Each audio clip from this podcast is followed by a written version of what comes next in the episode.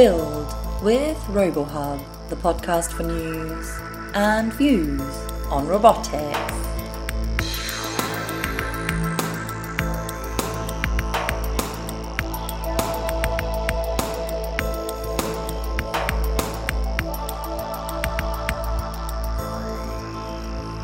Hello and welcome to the RoboHub podcast. In today's episode, we're returning to Fastbrick Robotics, or FBR, a company that some of our longer standing listeners might remember from an episode three years ago, back in April 2016, in which we introduced Hadrian, the bricklaying robot that could build a house in just two days. Today, our interviewer Ron returns to Fastbrick Robotics, who are based in Perth, Western Australia, to once again speak to one of its founders, Mark Pivac, about their new generation of house building robots. They discuss how FBR grew from a group of four to what is now a staff of over 150 engineers and programmers who continue to develop, refine, and improve autonomous bricklaying robot Hadrian X. Good afternoon, Mark. Uh, for those listeners who might not remember our previous interview, would you like to introduce yourself to the listeners and tell us about FBR and the Hadrian X construction robot? Hi, I'm Mark Pivac, the Chief Technical Officer and one of the founders of Fastbrick Robotics, or FBR. We're building a very large construction robot using dynamic stabilisation technology to build houses uh, layer by layer by 3D printing bricks. Firstly, welcome back to the podcast. It's been several years since we last spoke about the future of bricklaying, and a lot has changed with you and your company since 2015. How has the technology developed between the 105 prototype and the current iteration? Yeah, so the 105 prototype was really a technology demonstrator. It was built on top of an excavator and uh, could handle a maxi brick, which was about 2.2 standard brick equivalents. Our new machine uh, improves on that technology in a lot of different ways, particularly in the transportation of it. It's now truck mounted onto a normal road going uh, six wheel truck, so we can drive out to site at 100 kilometres an hour. And the sizes of bricks that it can handle, it's designed to handle bricks up to the largest commercially available bricks, which are the Wienerberger porotherms, which are 500 millimetres long and 250 millimetres high, and those are equivalent to about 12 standard brick equivalents. So what it means is each laying motion, we're now placing up to six times as many bricks effectively, six times the wall area, as what we were doing with uh, 105. Uh, 105 was a great technology demonstrator, but being built on an excavator, it was oversized for road transport uh, and would have to go on a on a float or a low loader type truck uh, with special transport permits and all that sort of thing. So, being mobile, being able to go out to site and quickly set up on the back of a truck is a really big improvement.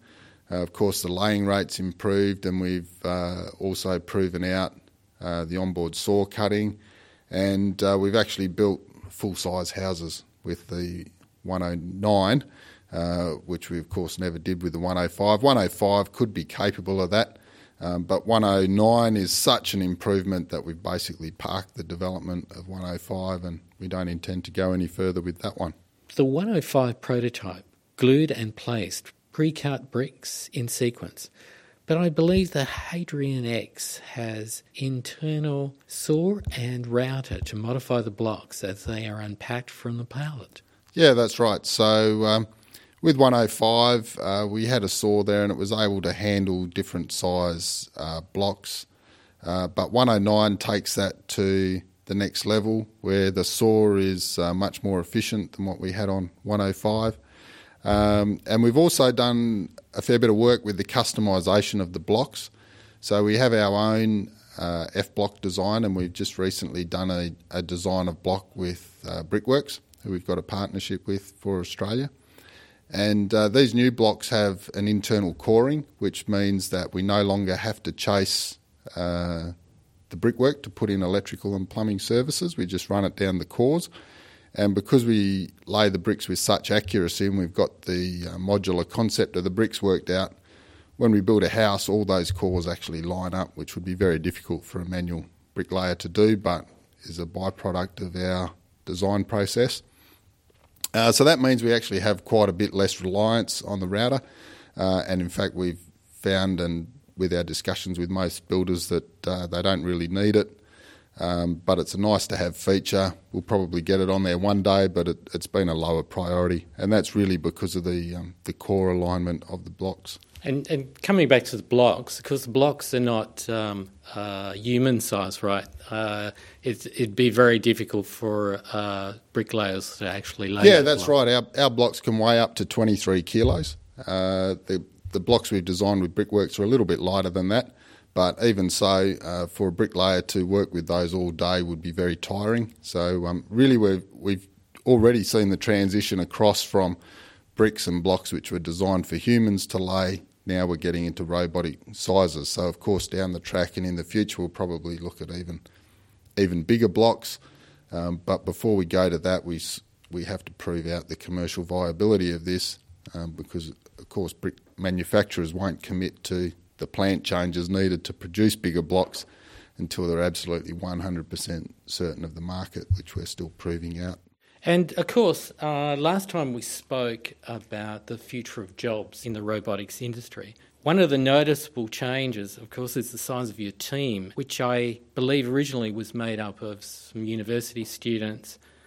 How many people do you now employ as a result of the project, and what kind of opportunities have you offered as a result? We've seen massive growth over the last few years.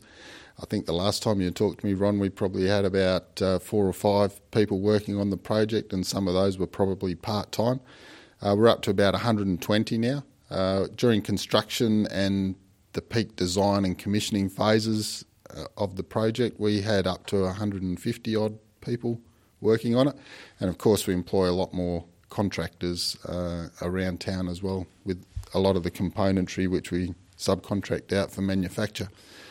Uh, so the kinds of uh, job opportunities are mechatronics, programming, control systems, engineering, uh, and a lot of support activities as well with uh, electrical fitting, uh, mechanical fitting, and then of course the admin side of things, which you know is needed to support a big team like that. But mainly, what we're seeing is a massive growth in the mechatronics side, mechanical engineering, uh, automation engineering, and particularly control systems programming. Has the university base been able to um, assist in, in, these positions? Yeah, so we have we have a pretty good relationship with both Curtin, Edith Cowan, and uh, UWA, who've all provided us uh, with various technical assistance uh, as needed, and um, of course the graduates there are really good quality, and we, we like employing them. We'd like to see uh, even more mechatronics graduates and more control systems graduates coming online, and we certainly think that we'll be growing and um, able to use them. We're probably one of the bigger employers of those kinds of skills in WA. Of course, BHP and Rio Tinto employ a lot of uh, automation experts now in their autonomous mining operations, but apart from those, we're probably one of the bigger employers in the Perth region for um, mechatronics and control systems engineers. How has the robotics construction landscape changed since 2015?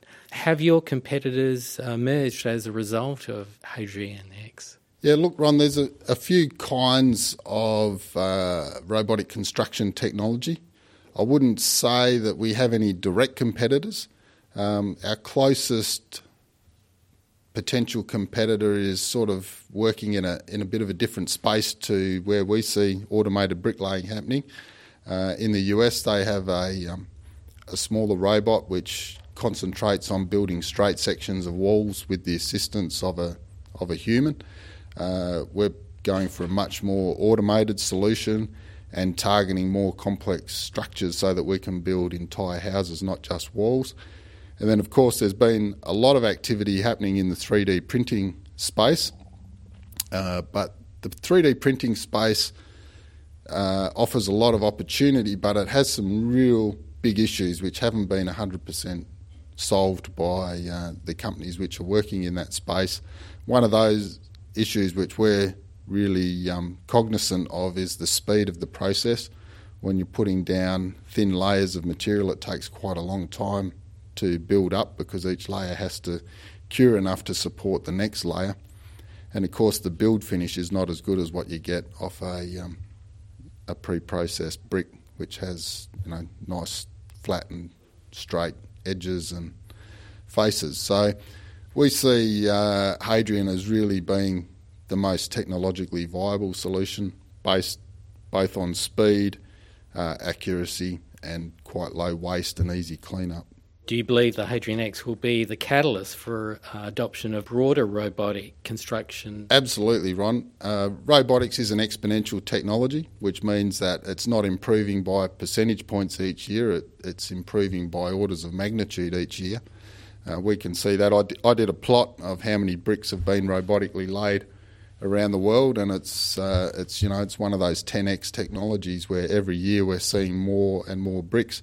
We're we're seeing that internally ourselves, uh, just the number of bricks which we're laying ourselves, uh, and it, it's true of our competitors as well. If we look at the number of robots being applied in construction, uh, not just in automated bricklaying, but if you count 3D printing technologies and also the um, the off-site application of robots in construction, that's just increasing across the board.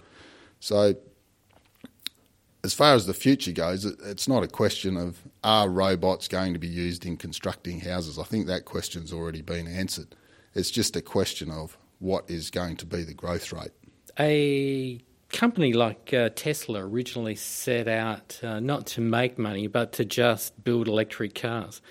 But in order to drive uh, adoption, they needed to prove it was economic for investors. Is what FBR is doing with Fastbrick Australia and the Wall as a service uh, business model where you want to be? Absolutely.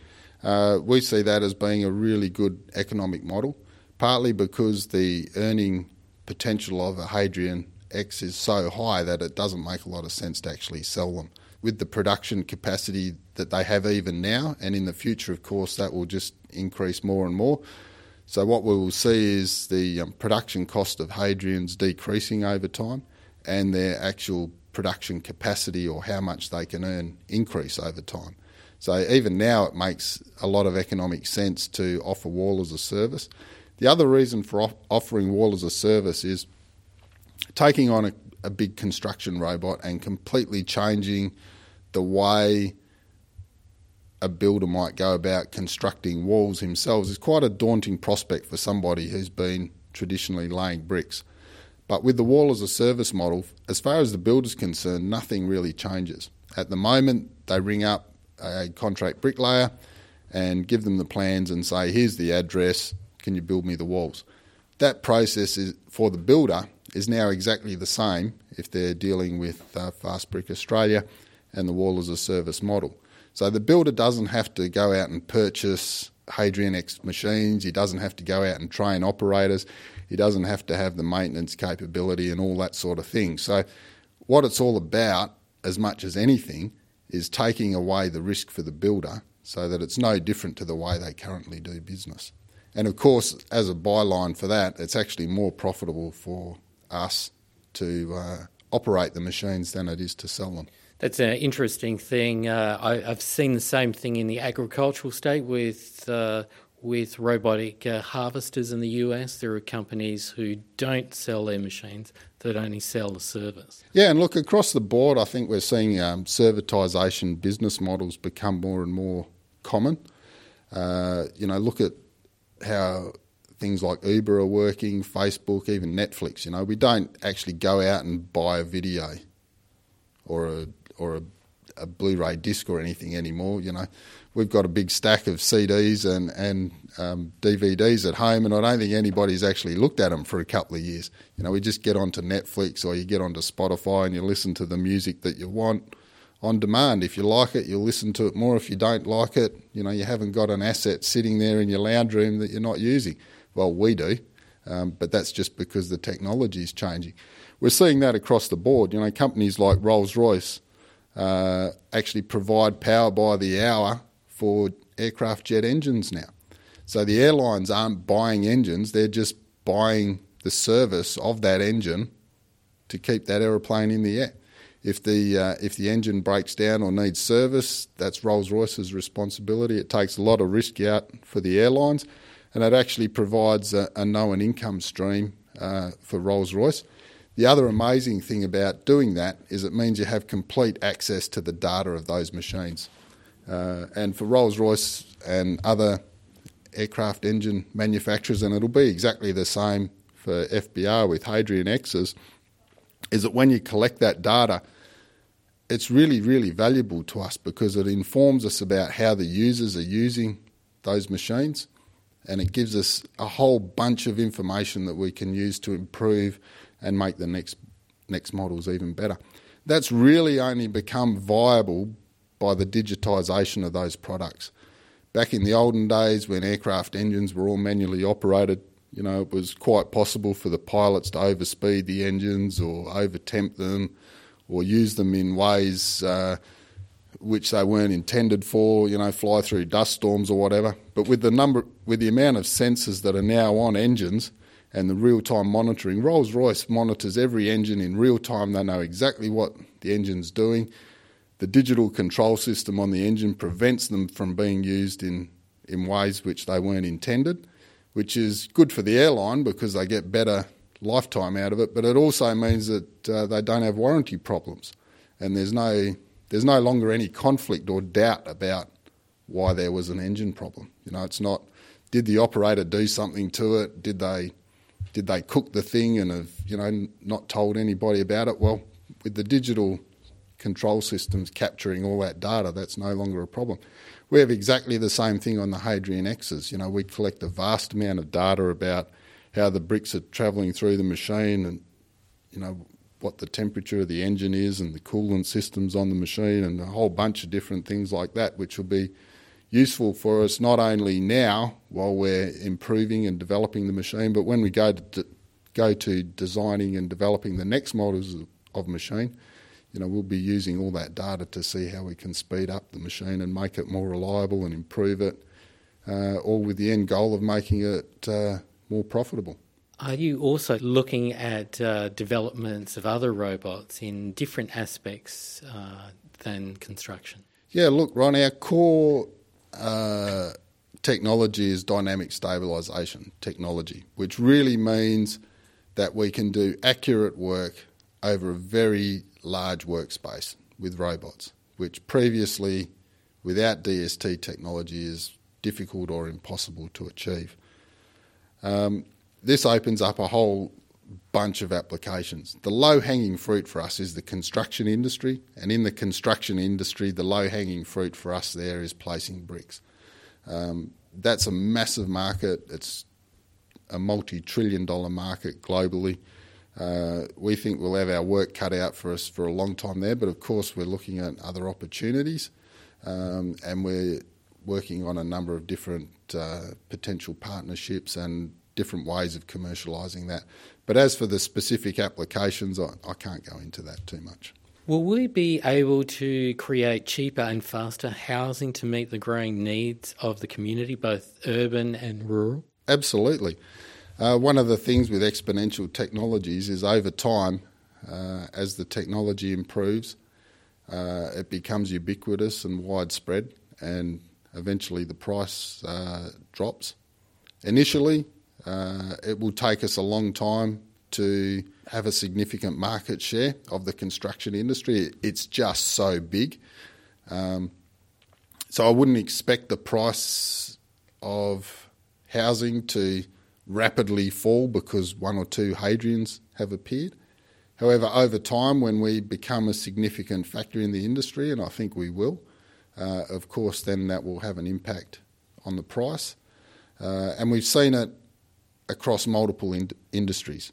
Virtually any industry which has been uh, digitalised goes through a bit of a life cycle where it starts off expensive and it has niche applications. You know, computers started off in the uh, military industry and the space industry where cost wasn't really an object, but now everybody has a, has a computer in a smartphone. You know, even in the poorest parts of the world, uh, there's very high adoption rate of mobile phones, smartphones, call them computers. It's become ubiquitous, and, and the cost of computing has just dropped off the off the scale. It's so cheap that everybody has it.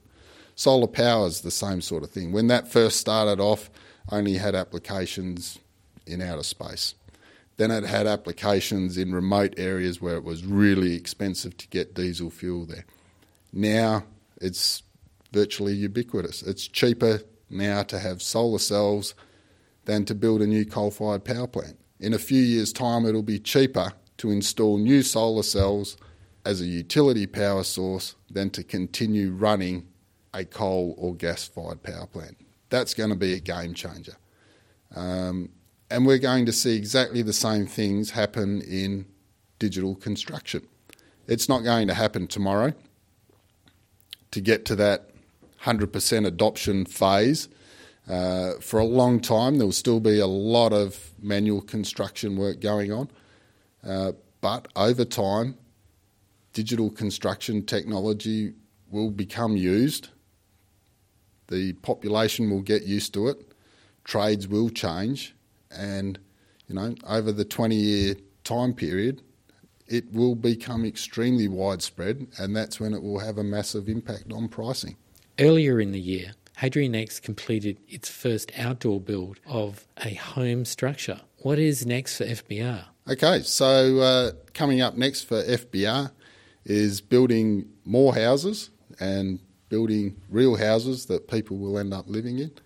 Uh, we're planning our first house builds with commercial builders right now. And in conclusion, can I thank you on behalf of the RoboHub and the podcast for providing us a view into the future of robotics? Thank you very much, Ron. Thank you.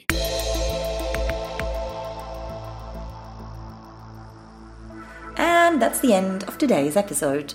As always, simply go to robohub.org forward slash podcast for loads more exciting episodes, news, and views about robotics, including our original episode on Hadrian, which you can find linked in this episode's description. And if you have any feedback for us here at the RoboHub podcast, we're always happy to hear from you. Whether it's a suggestion for an interview topic or interviewee, a question about one of our episodes, or if you'd like to get involved yourself, simply email our president, Audrow, at audrow.nash at robohub.org. We'll be back in two weeks' time. Until then, goodbye.